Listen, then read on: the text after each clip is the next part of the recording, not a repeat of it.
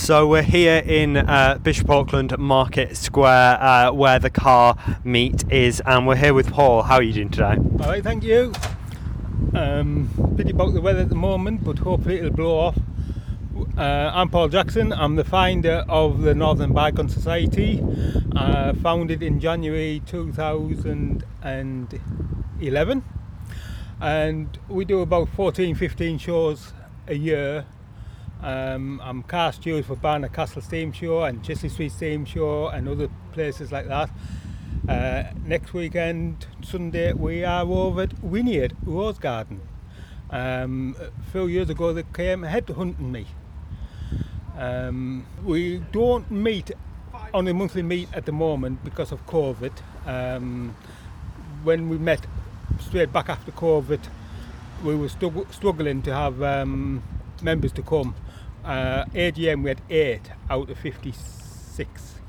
We're down to uh, 48 members now. It's £15 a year. You get your public liability insurance, and every two months you get a coloured newsletter.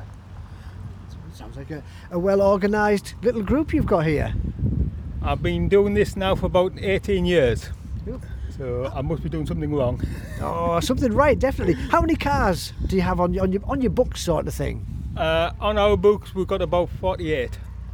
Um, no, a lot more because Mr. Neverson here, um, he was brought up in round here, Bishop Auckland.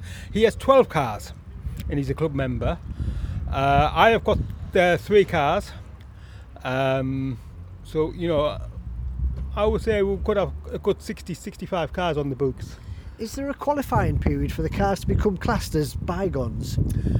Um, when you go on the website for Google, uh, it tells you a classic car is between 20 and 40 year old, then vintage is after 40 year old. Um, So how can how can they get in touch with you? Say you're a website or is it Facebook? uh, both we've got Facebook and we've got website uh, www.thenorthernbygonsociety.org.uk. I think that's the email address. Uh, um, Website. website. Yeah. Um, I'm very heavily dyslexia, um, so I've a lot of difficulty in reading and writing. It wasn't down to my wife and my daughter, the, the club wouldn't exist. That's the whole point of a club, teamwork. Yeah. Everybody comes together. Yeah, I can see yeah. you've got a wide array of cars here today. Uh, talk us through. In the corner, there's a little grey one next to. I recognise the Mini, but what's the little grey one? Uh, it's a 1956 A30.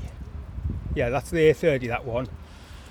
Um, very similar to the A30 and A35 is very similar. Uh, but that's an A30 and it's a 56 if my memory serves me right.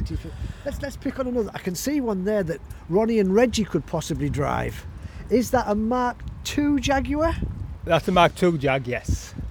That's going to be Um, what round late 50s, early 60s. I would have thought I would have thought so that year, yeah. Another one I'll pick on is the Armstrong Siddeley in the back, the white with the soft top on. That's a 1933, and he's come from Manchester three hours just to come here. On the trail, or did he drive it? Drove it three hours. Wow. Uh, this show, yes, I won the club and what have you, but this, I would say a quarter of these cars aren't club members. That we, we open out to anybody. With um, I always say about pre 2000 car. Um, they're welcome to come along and what have you. Jolly good. Cool. Thanks very much for that, Paul. You're welcome. Pleasure meeting you.